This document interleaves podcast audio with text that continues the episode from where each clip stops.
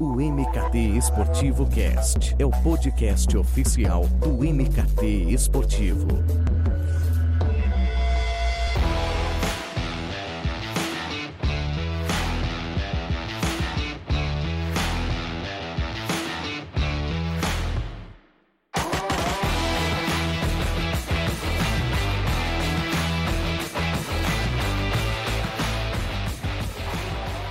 Chegamos com mais uma edição do MKT Esportivo Cast, o podcast oficial do MKT Esportivo. Desde já, o meu muito obrigado a você que tem acompanhado os episódios do nosso podcast, pois desde o início desse ano nossa audiência aqui está incrível, com números fantásticos e, e prova que os temas e os convidados que eu recebo estão fazendo a diferença é, no conteúdo que de fato você quer ouvir. Então, muito obrigado. E hoje, sendo bem direto, vamos bater um papo com o João Diago. Ele é Senior Manager Sports Marketing da Adidas. Vamos conversar sobre a rotina de trabalho dentro dele dentro de uma gigante do mercado da construção de uma carreira na indústria do esporte, tanto no Brasil quanto lá fora, já que ele atualmente mora na Holanda, enfim. E também entrar em alguns pormenores sobre a Adidas é, no futebol, a relação com jogadores, patrocinados, os comerciais badalados, produtos, enfim. Acho que o papo promete bastante e é um prazer recebê-lo, João. Boa tarde, Edu. Bom dia para vocês aí no Brasil. Bom dia para os seguidores aí do MKT Esportivo. Muito legal estar com vocês aí trocando essa experiência. Vambora. Ô, João, nesse comecinho, eu queria que você falasse um pouco da sua experiência até você chegar no cargo que você ocupa hoje na Adidas. Legal, vamos lá. Bom, como qualquer criança apaixonada por futebol, eu tentei ir atrás do sonho, né? De ser um jogador de futebol profissional. E como jogador, eu fui um grande frustrador de técnicos, digamos assim. Mas, porém, os anos jogando, eles me ensinaram muita coisa para atuar, né, fora do campo. Eu cheguei aí numa, num estágio de jogar futebol até profissional, mas não de muito sucesso. E com o passar dos anos, quando eu decidi encerrar minha, breve carreira e estudar e me dedicar a fundo nessa parte de comunicação e marketing, eu descobri que isso me ajudaria demais na, na profissão escolhida. Na sequência eu fiz um colégio de publicidade e propaganda, trabalhei nesta área numa agência e ali eu comecei a trilhar alguns caminhos de estudo do esporte, como performance business, é, e tive a feliz notícia em 2004 de ser aprovado na EFEUSP, que é super concorrida, né? E junto Nestes anos de faculdade, entre EFEUSP e FEA-USP, eu tive a oportunidade também de unir comunicação e esporte para minha vida. Até então eu não sabia bem, cara, como seria, quais, quais eram todas essas possibilidades que o mundo do esporte me abriria em termos de esporte performance, em termos de esportes marketing, também o braço de comunicação em si. Entretanto, eu sabia sim que era algo que eu realmente queria. Lá na faculdade tive a oportunidade de estagiar num clube de futebol grande de, de São Paulo, dentro do departamento olímpico, digamos assim, que na época, se não me engano, o nome do departamento era Departamento de Esportes Amadores, porém cobria modalidades olímpicas. E aí, na faculdade, através de palestras que a própria EFE e a FEA USP ofereciam, que eu assisti a todas elas dentro da área de marketing e administração esportiva, por alguns meses eu enchi o saco de um dono de uma empresa de São Paulo para me dar uma chance. Até que rolou a oportunidade, eu fui trabalhar nessa empresa, uma primeira empresa pequena. Ela já tinha o braço esportivo com eventos é, esportivos nacionais e internacionais. E dentre estes eventos, o principal foco já era aí torneios de futebol espalhados pelo Brasil afora, sempre considerando cidades do interior e também é, torneios de futebol internacionais.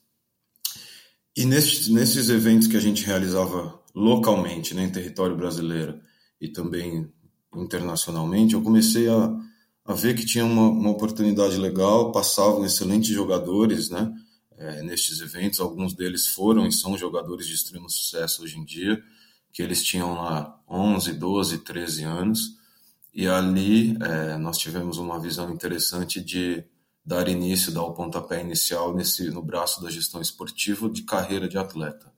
Que trocando as palavras para facilitar, apesar de não gostar um pouco disso, é o trabalho conhecido no, no mundo e principalmente no Brasil como agente de atletas, né? Que eu acho que o agente, na verdade, ele é muito mais, na maior parte das vezes, do que simplesmente um agente. É, enfim, lá nós tivemos um grande sucesso inicial com estes eventos e também com o segmento de gestão de carreiras. Eu fiquei por lá cinco anos, um pouco menos nessa empresa. E entrando no mercado de marca esportiva, surgiu uma oportunidade de ir para a Puma. Eu lembro que eu estava numa viagem nos Estados Unidos e de lá eu fui com um atleta viajar para a Europa e a Puma entrou em contato comigo. Aquela época a comunicação não era tão simples, não existia WhatsApp, etc. O telefone era pré-pago quando você viajava internacionalmente. E aí eu fiquei um pouco desesperado porque eu queria muito, eu gostava muito de marca esportiva, eu sempre fui super ligado em lançamentos de chuteiras, né? Mesmo porque eu tinha jogado e sempre queria ter o melhor produto do ídolo normalmente. Então eu enxerguei ali uma grande oportunidade, que fiquei com medo de perder por estar fora e não poder participar de um processo, mas deu certo. Em 2010 eu cheguei na Puma, é, rapidamente aí tive uma adaptação fácil e percebi que havia uma grande oportunidade de desenvolvimento de um belo trabalho. Pois na época na Puma não existia o que a gente chama de sports marketing em si. Então eu fui rapidamente um dos responsáveis por algumas categorias numa visão um pouco estratégica, assim, 360, né, envolvendo trade marketing, patrocínio, é, o relacionamento ali que a gente chamava de wholesale e retail, que são, uh, que são as partes comerciais, né, a parte terceira e a parte interna da companhia. Eu pude aprender muito e pude cuidar no início de categorias de running, motorsports e futebol. A estrutura da Puma ela começou a crescer, né, é, no território brasileiro. E, eu foquei, consegui focar no que eu mais queria, que já era, né? Mesmo com essa estrutura enxuta, já era o que eu, que eu que demandava mais atenção, que era o futebol em si. Já existiam alguns pouquíssimos jogadores patrocinados e clubes também. É, no entanto, existia sempre o envolvimento de empresas terceiras que lideravam o negócio patrocínio, né? seja através de, um, de, uma relação comercial com uma fábrica que produz uniformes, ou mesmo ou mesmo uma, uma pessoa terceirizada, contratada, que demandava e, e direcionava o relacionamento com os jogadores. Então nós mergulhamos fundo nesse negócio. Em três anos de trabalho a gente tinha a gente tinha contratado aí alguns bons jogadores profissionais, que inclusive tivemos aí se não me engano, um ou dois, né, que chegaram a jogar a Copa do Mundo de 2014, é, assim, aprimorando e melhorando a visibilidade da marca. E também a gente conseguiu firmar já parceria com jovens talentos, né, alguns deles muito jovens mesmo na época. Para você ter ideia, nós estamos falando antes de 2015 isso, cara, e são jogadores que hoje estão aí no futebol despontando como jovens talentos ainda, né? É, e do outro e no outro braço, né, em futebol, nós também iniciamos um belíssimo trabalho de parcerias estratégicas com clubes de futebol, ainda envolvendo alguns terceiros para confecção, etc., porque normalmente é assim, é, mas já com uma gestão interna, com Botafogo, Atlético Mineiro, Vitória, entre outros. No final das contas, cara, nessa, nesse segmento aí, nessa categoria do futebol, eu pude ser o responsável e liderar a equipe através das campanhas de lançamento de produtos, no que a gente chama individuals, que é jogadores em si, atletas individuais, ou clubes, né, que é um pensamento um pouco mais coletivo, porque você tem a oportunidade diretamente de construir bela história e deixar um legado para uma massa, né, uma torcida. Foi uma experiência bem legal, Du. Foi uma experiência muito enriquecedora, acho que para todos os lados, acho não, tenho absoluta certeza, de grandiosos e inesquecíveis aprendizados e desafios que eu sou muito grato. Sem dúvida nenhuma que cabeçada para fora e bola na trave, na trave teve de monte. Mas o fato de, de ter vivido né, esse, essa história inicial aí, liderando um departamento bacana, com pessoas do bem, pessoas super, super comprometidas de altíssimo nível profissional, me ajudou muito. Além dessa dessa experiência né, que eu carregava como frustrador de técnicos no futebol. E isso também foi bom, cara, porque voltando aí o que eu disse no começo, né, eu comecei a entender porque esse, esse olho técnico, né, para contratar jogadores, para selecionar parceiros, né, do que você já viveu dentro de campo, é, e né, esse desenvolvimento também de linguagem né, que, eu, que eu tenho, que eu tinha, já na época para conversar e para dialogar e para negociar com todos os stakeholders do negócio, futebol, do vestiário ao presidente, me ajudaram muito, muito, muito. E aí, com esse belo trabalho, eu cheguei na Adidas em 2015, recebi um convite da Adidas Brasil para ser o líder aí da estratégia de players, né, de jogadores brasileiros, para jogadores de base profissional. Lá eu dei continuidade num belo trabalho que já existia. Claro, né, adicionei a esse trabalho a minha maneira de olhar o negócio, né, de pensar estrategicamente executar. Mas eu já não tinha responsabilidades com clubes e também você tem uma certa conexão, né? Você sempre trabalha de uma forma colaborativa, mas não era uma responsabilidade minha direta uma negociação de vitrine com Centauro, com Banner e Netshoes, com Bayar, como existia na Puma, né? Então eu consegui mergulhar ainda mais, de focar no negócio, jogadores, futebol, entender a estratégia e, e dar continuidade nesse, nesse, nesse belo trabalho que a Adidas já fazia globalmente falando, mas como eu estava ali no Brasil, especialmente no território brasileiro. Né? As conquistas foram bem legais, foram imensas, eu diria. Inesperadamente, em 2016, né, eu, eu tinha essa ideia de ter uma oportunidade fora do país, até porque todo mundo que trabalha com futebol sonha né, em um dia ter uma experiência no, no maior continente aí do mundo na modalidade, né, nas cinco principais ligas, onde teoricamente estão os clubes mais organizados e mais importantes né, no negócio de performance do mundo. E aí, logo em 2016, no final de 2016, inesperadamente eu recebi o convite para compor aqui a equipe global e, e evoluir ainda mais o que, que já vinha sendo realizado, só que agora em todos os cantos do mundo. Né? Então, eu tenho essa, essa mesma responsabilidade, globalmente falando, trabalhando aí diretamente com, com atletas de futebol, patrocínios de jogadores, sejam eles super jovens ou, ou as maiores estrelas aí do futebol atual que, que temos espalhado pelo mundo. E João, para um profissional brasileiro, né, que assim, por mais que tenha uma puta experiência no mercado, como você já tinha antes de chegar na Europa, é, não existe um, um choque, acho que não somente de cultura, mas também de estrutura, de mentalidade, porque é meio óbvio, claro, que ainda estamos distantes né, do que se faz nos Estados Unidos, do que se faz na Europa. Então eu acho que uma adaptação, um, um entendimento prévio eu vejo como necessário. Eu quero saber como é que foi essa sua adaptação e se, e se teve algum baque inicial, por mais que você tenha saído da Adidas Brasil para a Adidas Holanda, né, se mantendo na Adidas, no caso. Olha, Edu, eu diria assim, numa, num bate-papo bem enriquecedor aí para os seguidores, né, para o mundo do futebol, sem dúvida alguma que quando você chega para trabalhar com futebol no principal no principal mercado do futebol, né? É, você toma um choque, né? É, você se depara com, com toda a estrutura e evolução já, já ocorrida assim em solo europeu.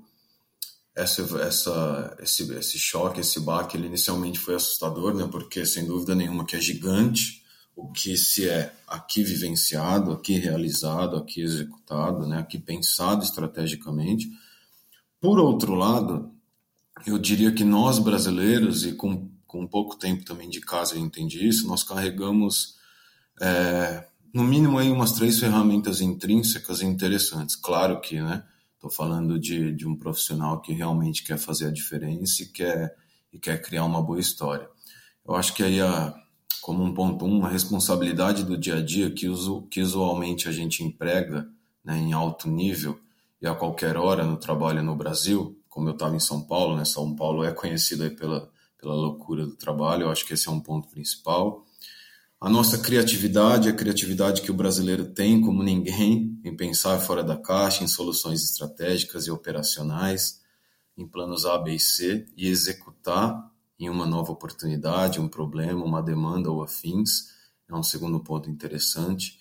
E num terceiro ponto, eu acho que o eu acredito que o altíssimo comprometimento profissional e a nossa curiosidade em descobrir e querer sempre aprender mais e trocar novas experiências, conforme o tempo vai passando, conforme você tem a oportunidade de desenvolver o seu trabalho, esses pontos nos ajudam muito ah, esses pontos eu diria que são assim fatores cruciais que, que, me, que possibilitou, que me possibilitou perceber que em nada nós estamos atrás em termos de criatividade, de pensamento e execução. Pelo contrário, cara, eu acho que nós somos sim brasileiros capazes de criativamente colaborativamente obter um grande sucesso individual e, e coletivo aí para a empresa, aprimorando e evoluindo o que, o que a gente põe a mão. Claro, né, cara, sem dúvida nenhuma que aspectos assim culturais, de língua, etc, não são fáceis, né? É, mas a nossa criatividade acima do normal e a nossa resiliência possibilita que a gente que a gente faça acontecer às vezes como ninguém. Eu vou aproveitar também que como você está em outro país, em outra né, realidade, eu quero saber como é que a pandemia alterou é, na sua rotina? Porque assim, eu conversei com muitos profissionais nesse período de um ano aqui no próprio podcast, e existe um misto de, de sensações e opiniões. Uns que a pandemia mostrou que a estrutura física, aquela coisa de escritório, já não é mais necessário, que é possível fazer tudo de casa, né, de trazer toda essa estrutura para casa. Outros, putz, que não aguentavam mais ficar em casa, que gostam realmente daquela rotina de escritório, de horário, aquela coisa de sair para almoçar, de voltar. Como é que você é, enxerga esse momento? O que, que você tem vivido aí na Europa em relação a isso? Olha, eu vou dividir em duas partes, né? O antes da pandemia e o durante, né? Porque ainda a gente não pode falar pós-pandemia, mas o durante pandemia, né? O meu dia a dia era sem dúvida bastante escritório, mas também é, eu realizava muitas viagens, muitas viagens de relacionamento, né, com, com jogadores já da marca, com prospecções, muitas negociações é, em loco, presença física, presença é, em importantes momentos de shootings e eventos em geral, né, das gravações que a gente tem, presença em jogos importantes acompanhando atletas, ativações físicas e até mesmo digitais em lançamento de produtos e, e, e campanhas que que envolve esses atletas que eu sou responsável, né? Eu acho que essa era a vida antes da pandemia. Né? Durante a pandemia, como quase que em todos os segmentos, é, nós vivemos um momento de digital, né? Para tudo. No trabalho não é diferente. Eu diria que itens como relacionamento, negociação e aumento no nível de interação digital para ativações são as principais é, são as principais mudanças, né? Porque isso a gente teve que se envolver muito mais, né? Monitorar muito mais, demandar muito mais, preparar briefings melhores detalhados, né? Muitas coisas, como a gente não pode mais fazer um photoshooting, a gente também é, recebe a colaboração do próprio atleta, né? Que faz que faz a sua própria foto ou que tem a sua equipe local ou algumas vezes a equipe do, do clube que ajuda a comunicar para que a gente possa dar, dar seguimento. E assim, no nível pessoal, eu sinto sim falta um pouco do escritório, mas não por causa do horário, do, até porque o horário do futebol não existe, né? O horário de trabalho em si, nessa vida de futebol, às vezes você trabalha duas da manhã, às vezes você trabalha meia-noite, como eu tenho total conexão aí com a equipe do Brasil, né? agora são cinco horas de fuso, né? Às vezes a gente tem reuniões aí tardes da noite aqui para mim, e principalmente final de semana, né? onde tudo acontece, onde muita coisa importante, é, não, não só resultados de partidas, mas às vezes a atitude individual de um jogador ou de um time que precisa ser, ser comentada ou é uma oportunidade de ativação, etc. Então a gente tem que estar sempre ligado.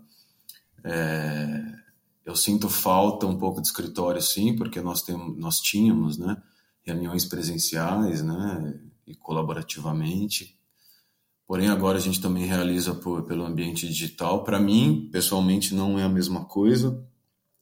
Entretanto, eu me sinto bem focado em casa, no meu, no meu espaço que eu desenvolvi para trabalhar, para ter, para ter inspiração e poder, e poder entregar aí um resultado de excelente nível.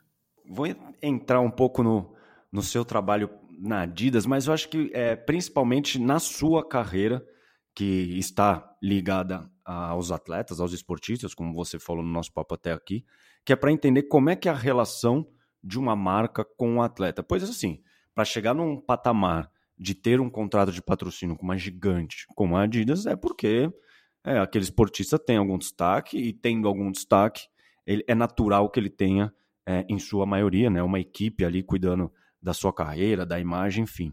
mas tentando sair aí dessa, dessa barreira né, de, de staff, né? Que quanto mais badalado, acho que mais gente tem. Né? Para entender é, no íntimo, assim, como é que é a relação de um profissional como você, né, de uma marca tão grande, com o seu embaixador? Claro. Olha, até falando aí no que você disse, na né, relação do profissional, né, que ela vem antes de tudo, ela é e tem que ser sempre de altíssimo nível, né? Nós temos que ser profundos conhecedores aí da estratégia, da execução, da linguagem do dia a dia, né? É, com, com para a gente tratar diretamente com o atleta ou com o staff do atleta e sempre buscando o melhor resultado com comprometimento, maximização do retorno e superação de metas, eu diria. Sem dúvida alguma que uma relação amigável, prazerosa e sempre transparente, sempre transparente vai permitir a todos um grande retorno profissional e pessoal. Né? E de quebra, eu ainda enxergo que, que cada caso, seja ele pequeno ou grande, é uma tremenda e feliz oportunidade de aprimorar a questão humana, desenvolvendo parceria, desenvolvendo amizade, que em muitos casos nós levamos para a vida.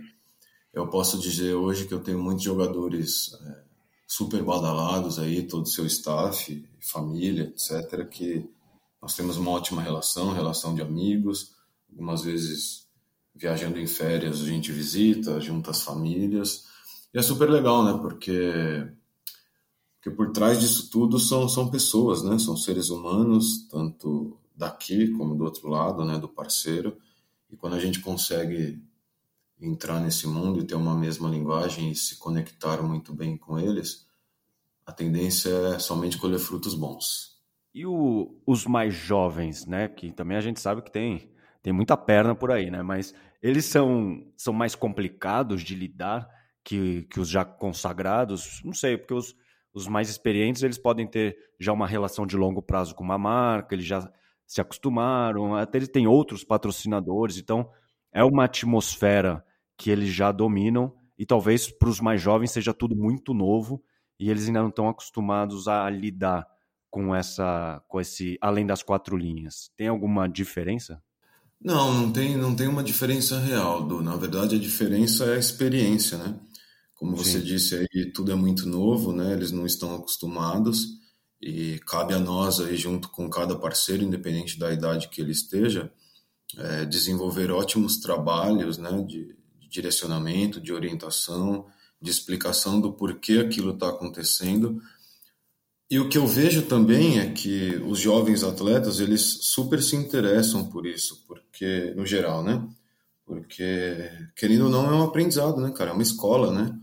Esse esse longo relacionamento que se tem com uma marca esportiva serve muito num pós-carreira de um atleta, né? Porque ele passa por diversas situações ele passa por diversa, diversas situações e oportunidades, como shooting, gravações, lançamento de campanha, o que vai acontecer. Ele tem, ele tem a, a capacidade, junto com a sua equipe, de entender o porquê daquilo.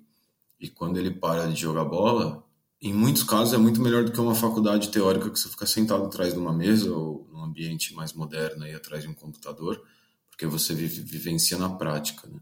Então eu não diria que tem grandes diferenças. É, o foco realmente né, é entender que com mais jovem é o atleta, maior inclusive é a nossa responsabilidade.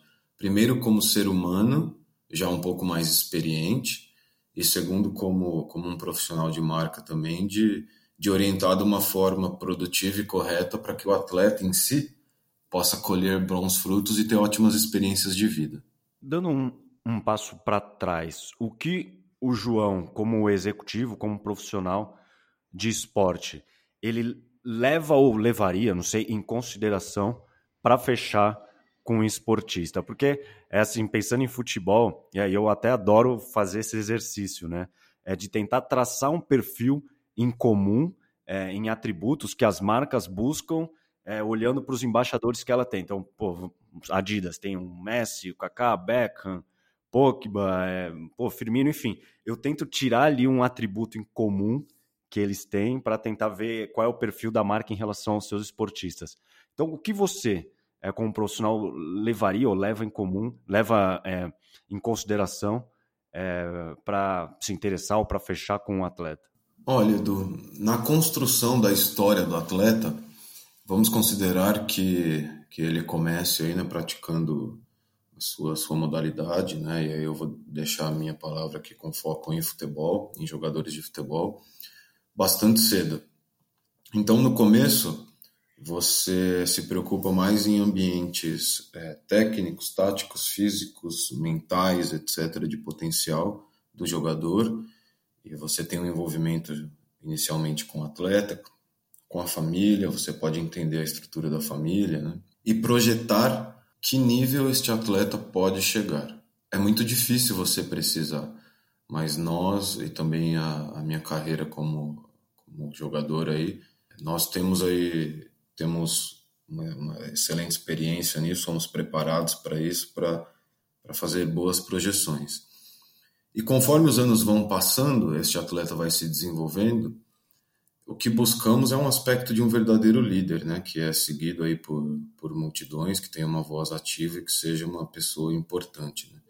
Eu diria que questões como humanidade, credibilidade, solidariedade, uma, um atleta de altíssimo nível, de altíssima performance, que faz o bem, que acredita e estimula a inteligência coletiva, de novos aspectos que estamos entrando aí de uma forma global, não só marca esportiva, mas falando bastante de diversidade, de inclusão, etc. Logicamente que isso combinado com a alta performance do atleta na sua modalidade, isso possibilita com que o, o casamento entre patrocinador e patrocinado ele seja o melhor possível entre o atleta de alto nível e o produto da mais alta performance, que é o que, que a gente disponibiliza para esses atletas, né? Porque afinal nós somos nós somos a melhor marca para os melhores atletas e é isso que buscamos no geral. Você falou na, em uma das suas respostas sobre é, lançamento de produto, chuteira. Eu queria entender como é que é feito o cronograma de um lançamento de um produto, João, porque eu acho que isso naturalmente impacta é, nas demandas que um jogador tem com uma marca, né, em diárias de gravação, disponibilidade, né, para que isso não interfira na sua rotina de treinos e competições. E eu tenho uma curiosidade sobre esse contexto de, olha, ah, neste mês vamos lançar uma chuteira, então vamos, vamos tirar foto, vamos fazer vídeo, olha, no segundo semestre é um comercial, e aí não é lançamento, é algo mais institucional. Como é que é feito esse cronograma? Ou até com quanta, quanto tempo de é, planejamento isso é feito? Legal, ótima pergunta, Edu. A cada novo ano né, que se inicia, é, também a cada semestre, é, existem lançamentos de produtos. Para se ter uma boa ideia, assim, no mínimo um ano de antecedência, monta-se o planejamento de cada lançamento, detalhando é, de uma forma bastante minuciosa o plano do produto, o plano da campanha, o plano de ativação, seja uma atitude de marca, seja, seja uma campanha com suporte de um produto, que cada parceiro, né, cada atleta parceiro, ele vai promover com credibilidade, determinando o produto em si e a campanha.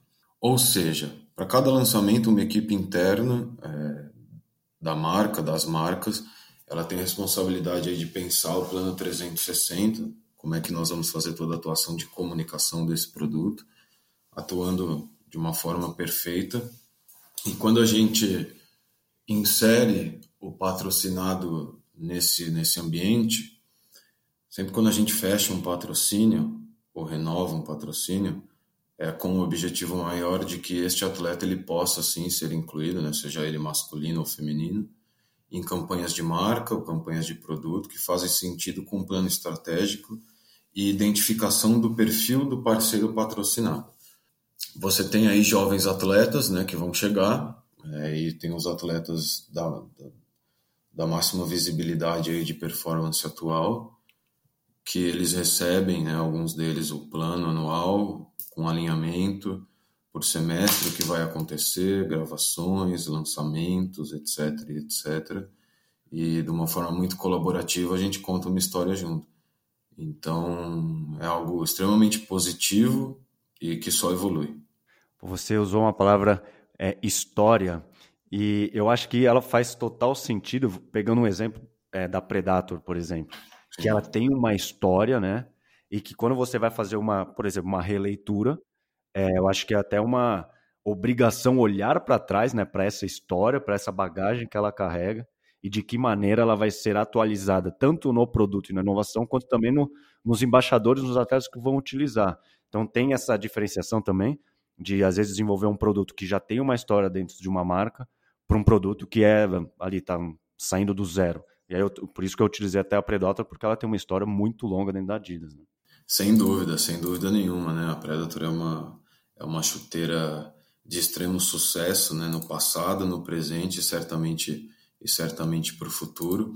Então, quando a gente relança ou lança um novo produto, a gente sempre pensa no perfil estratégico, né? É, no perfil estratégico que já é super conhecido, super, super detalhado internamente, já é profundamente conhecido de quais são os parceiros que melhor podem dar suporte ao produto, como é em qualquer segmento, né?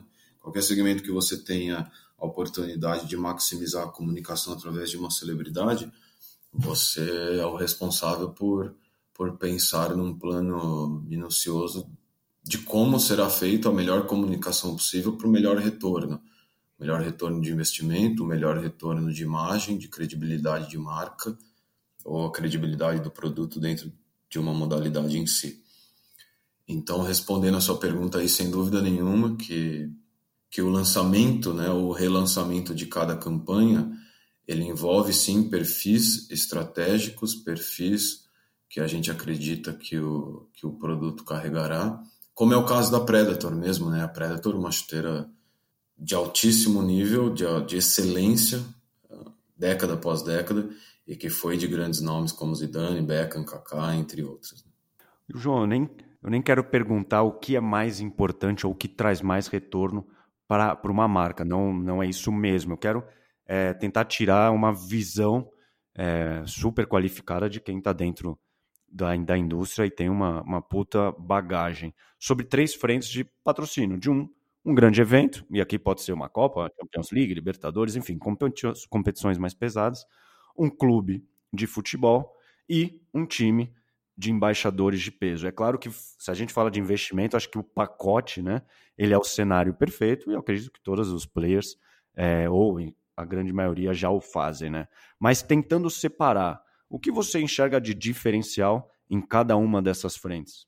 Então vamos lá, vamos falar aí é, primeiro de grandes eventos, né? É, se eu entendi bem, Edu, você, na sua, na sua pergunta, grandes eventos seriam Copa do Mundo, Jogos Olímpicos e assim por diante, certo? Sim, sim. Até uma Champions, até para aproveitar que você está aí. Sim, sim, claro, claro. É, sempre, sempre vão existir campanhas de marca, né, das marcas, carregando aí novos produtos em grandes momentos assim, né, que são momentos de, de maior visibilidade, né, da, da, da, extrema excelência da performance do futebol e da maior, do, algumas das maiores oportunidades de comunicação, elas passam, né, por, por grandes momentos assim, grandes eventos que, que entre aspas o mundo para para assistir, né? Sim. E essa questão de planejamento, de investimento, de lançamento de produto, etc., é, isso é bem recorrente, porque nestes grandes eventos, como eles estão sempre em pauta, o assunto de lançamento, quem vai carregar o produto à frente, à frente de comunicação da marca, do produto, etc., ele é sempre planejado com muita antecedência e, em muitos casos, é, envolve o próprio evento, envolve o atleta individualmente e também, de uma certa forma, envolve, pode se envolver sim, né, se for uma, uma campanha que tem integração de uma forma antecipada, os clubes patrocinados. Né? Então é difícil a gente dizer quais, qual é o principal deles ou as diferenciações, porque cada um, cada um desses, desses parceiros eles têm um papel, um papel super importante e estratégico para comunicação da atitude da marca, do que a marca quer passar como mensagem é, para o mundo do futebol, do esporte, dos, dos espectadores e dos seus consumidores. Né? E a cada novo parceiro que, que a marca integra no seu portfólio, nós sempre, nós sempre pensamos estrategicamente como, ele, como ele poderá estar presente nesses grandes momentos do esporte junto com a marca, né? Em uma parceria, cantando, falando em uma única voz. Nós analisamos, por exemplo, no meu negócio, se cada atleta contratado ele está numa situação real de alta probabilidade de participação, se ele é um atleta, logicamente, que já atingiu o nível desse evento, ou se ele é um potencial atleta para os próximos ou próximos para os próximos pro próximo ou próximos eventos desse grande porte. Neste caso, nós falamos de atletas mais jovens. E a partir daí a gente trata trata um plano estratégico, né, contando mais uma vez, como eu disse, uma história que ela evolui. Ela começa pequena e ela vai crescendo, crescendo, crescendo até como maior exemplo virar um Messi da vida, né? um Pogba, um Gabriel Jesus, um Roberto Firmino, um Marcelo, entre todos os outros. Né? O legal disso, até pegando carona nessa sua pergunta, entre eventos, é, atletas individuais e clubes, é que a marca Adidas ela acaba de lançar a atitude de marca, né? É, o Impossible is Nothing, que vai perdurar, perdurará, que perdurará durante muitos anos e nessa atitude de marca, todos os grandiosos eventos, atletas, clubes, etc., e até saindo do ambiente esportivo, todos os parceiros da marca no ambiente de moda, no ambiente de música e afins, eles vão ser incluídos como parceiros estratégicos de comunicação, espalhando e inspirando pessoas ao redor do mundo, mundo afora, com, em aspectos que envolvem sustentabilidade, inclusão, credibilidade no lançamento de produto, na sua palavra, na atitude de fazer o bem, passando assim valores de marca, de criação dos produtos, de campanhas e, e inspirando o mundo. Então é bem legal, Edu, essa sua pergunta, porque ela me fez um pouco refletir é, e que sim, cada, cada parceiro ele, ele tem que estar super comprometido, né? E tem que realmente acreditar no negócio para que cada um tenha a sua, a sua importância estratégica, operacional para contar uma bela história e cada vez mais melhorar o mundo. Pô, você citou a Impossible is Nothing, é sensacional. É, é uma das, das minhas campanhas preferidas e até teve é. É, uma, uma retomada com o Messi, né, recentemente, mas também com o Beckham. Nossa, é, é fantástico. É assim, é uma das que eu mais gosto. Não sei se você tem alguma outra campanha preferida, mas olha, para mim é uma das que eu mais gosto. É, não, sem dúvida, né? A gente tem os gostos pessoais, né? Também, né? fora, fora, fora o profissional da marca, a gente tem os claro. nossos pessoais. E eu, eu posso dizer assim, né, quando nós recebemos né, a, a comunicação estratégica e participamos da estratégia e também né, para executar a parte operacional aí, eu posso dizer que realmente foi sensacional, arrepiante poder reviver isso como pessoa e profissional neste momento, porque no passado eu não, eu não pude viver isso numa Adidas da vida, né? E é extremamente gratificante porque, porque ela conta realmente uma atitude é, de muita credibilidade, né? uma atitude muito fidedigna da marca em si. E, a, e, ela, e ela traz para o presente e para o futuro valores super, super interessantes como sustentabilidade, inclusão, credibilidade, que o mundo segue, né? Não vou dizer essa palavra tendência, porque isso não é uma tendência, é fato, né? E é uma evolução legal, né, do, que, do que estamos vivendo como seres humanos e como profissionais em geral de todos os segmentos possíveis que se possa ter profissão, e especialmente nesse ambiente esportivo que é um mundo é, de, de, grande, de grande potência em termos de comunicação. Então, sem dúvida nenhuma que eu compartilho contigo desse gosto, como eu também compartilho, como eu também vibrei muito quando a Predator, que nós falamos agora há pouco, que é quando a Predator voltou porque era uma das minhas chuteiras preferidas quando eu fui o frustrador de técnicos. Não, um, um, modelo absolutamente icônico e pô, a, a, campanha em si é atemporal, né? Incrível como ela funciona é. em, em, diversos momentos, né? Até daqui a 10 anos pode ser reutilizada porque realmente ela tem um approach de comunicação completamente atemporal e que se encaixa é, enfim, em outros. Com muita inovação, né, Edu? Com muita inovação, né? É, uma, é, é bem legal que é uma experiência, né? A gente, a gente, a gente traz isso para o clube de futebol, né? O nosso clube do coração, seja lá qual for, é uma bela mescla entre a experiência de uma estrela um pouco mais, mais, mais experiente, mais velha e o jovem talento que está chegando, né? Vai ter uma inovação excelente, né? Você vai ter uma capacidade criativa e de, de novos resultados jamais explorados que são magníficos. Ah, isso é sensacional. E você vi, vivenciando e vivendo isso diariamente, é até aquela, aquela inveja positiva. ah, é bem legal, Edu. É bem legal porque eu não trato só de uma, uma chuteira específica, né? Nessa, nessa experiência de marca.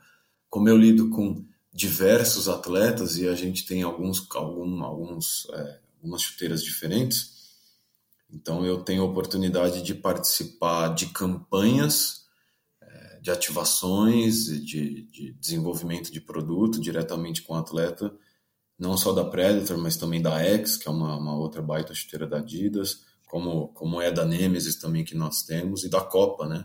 A Copa, ela não é... Copa é muita, é engraçado, muita gente me fala assim, ah, Copa Mundial. Não, o nome dela é Copa, né? Copa é, é Mundial é, é, outro clássico, é outro clássico icônico também da Adidas, que essa daí não deu nem tempo de usar, porque eu tive que parar de jogar bola antes. a Predator já deu, tá bom, pô. Ô, João, para a gente fechar o nosso papo, acho que não, essa pergunta não poderia faltar, né? Porque é, em um mercado tão competitivo, né, mas tão competitivo é, como esse que você está, como é que, é, como se destacar, como inovar, é, se diferenciar, não somente aos olhos dos players, né, de clubes e atletas, mas também é, do público, que no fim é, são, são essas pessoas que consomem os produtos e os serviços de vocês? Como se diferenciar diante de uma competitividade tão grande? Olha, Edu, mais uma bela pergunta e aí eu vou eu vou te dar minha opinião pessoal disso, né? Com Sim. toda a minha bagagem e vivência no ambiente de comunicação, marketing e marketing esportivo que, que eu carrego aí há, há 16, 17 anos. Como, como se diferenciar eu diria que tem algumas palavras que nós podemos empregar, e a principal delas é inovação. Por que da inovação? O que, que tem por trás da inovação? A palavra inovação ela é, uma, ela é uma palavra muito aberta. Né? Você tem inovação de estrutura interna da empresa, que ela pode ser alterada, você tem inovação de um produto em si, de uma nova tecnologia, é, você pode ter, ter inovação como como a Adidas teve aí com nova Predator, com nova atitude de marca. É, então a palavra inovação é uma, é uma, é uma palavra muito, muito forte, muito potencial, que quando você se entrega no seu mais alto nível profissional de corpo e alma, com muito amor e se dedica, individualmente e de uma forma coletiva, dentro da, da empresa, dentro da Adidas, no meu caso, você, você consegue né, perceber para onde o mundo caminha, você cria novas tendências, né? E algumas dessas tendências elas vão, vão virar fatos futuros e vão deixar de ser tendência, vão deixar, e vão, vão passar a ser é, vão passar a ser seguidos por multidões. Da inovação ela te possibilita muita coisa, né? Ela te possibilita estar com os olhos sempre abertos e atentos, ter novas novas ideias, é, ser criativo e poder inovar. Então é, é, difícil te responder com exatidão, Edu. Então, por isso eu te disse que é num, num, aspecto mais, mais pessoal do que eu percebo uhum. com a minha experiência. Que você é, tem uma, uma, capacidade de inovar na, na, mínima atividade que seja, né? Você olhar com. Você ter um olhar diferente para aquilo que já vinha sendo feito e saber se você pode melhorar o seu relacionamento, a sua atitude, né, a sua execução, seja com um parceiro, ou seja no ambiente interno, a gente sempre evolui, a gente sempre se diferencia e dia após dia a gente passa a colher frutos, bons frutos e muitas vezes inesperados. Pô, João, que papo fantástico que a gente teve, o tempo passou Dá, muito daria para ficar, daria para ficar pelo menos um ano, né, falando disso, dando uns mínimos detalhes, muito legal desmembrar em vários episódios. Eu até vou contar para o ouvinte. É, a primeira vez que eu falei com o João, que dali eu já falei, putz, que sensacional. Que eu não lembro o que eu divulguei no Instagram. É. E aí eu falava sobre fornecedora de material esportivo. Aí o João é, me mandou uma mensagem e falou: olha, é o termo, né? Respondi no Instagram, né? Exatamente. É, o, o termo fornecedora de material esportivo não é mais mais adequado. Daí eu, falei, daí eu já, já sabia, claro, quem era o João. Falei, não, peraí, se o homem falou é porque eu preciso mudar na hora, saber então de que maneira eu tenho que né, me expressar como um veículo de marketing esportivo e tal. E isso me fez pensar demais. Eu falei, não, realmente, porque fornecedora de material esportivo parece, né, sei, você passa numa loja, eles te dão umas bolas, umas chuteiras e pronto, estão te, te, te, fornecendo ali, pronto. E realmente, pô, pelo amor de Deus, né, a gente está falando, por exemplo, de uma Adidas, é um ecossistema de esporte, de entretenimento dentro de uma mesma marca. Então, assim, realmente, eu falei, caramba, o João tá certíssimo, e aí a partir disso a gente conversou bastante.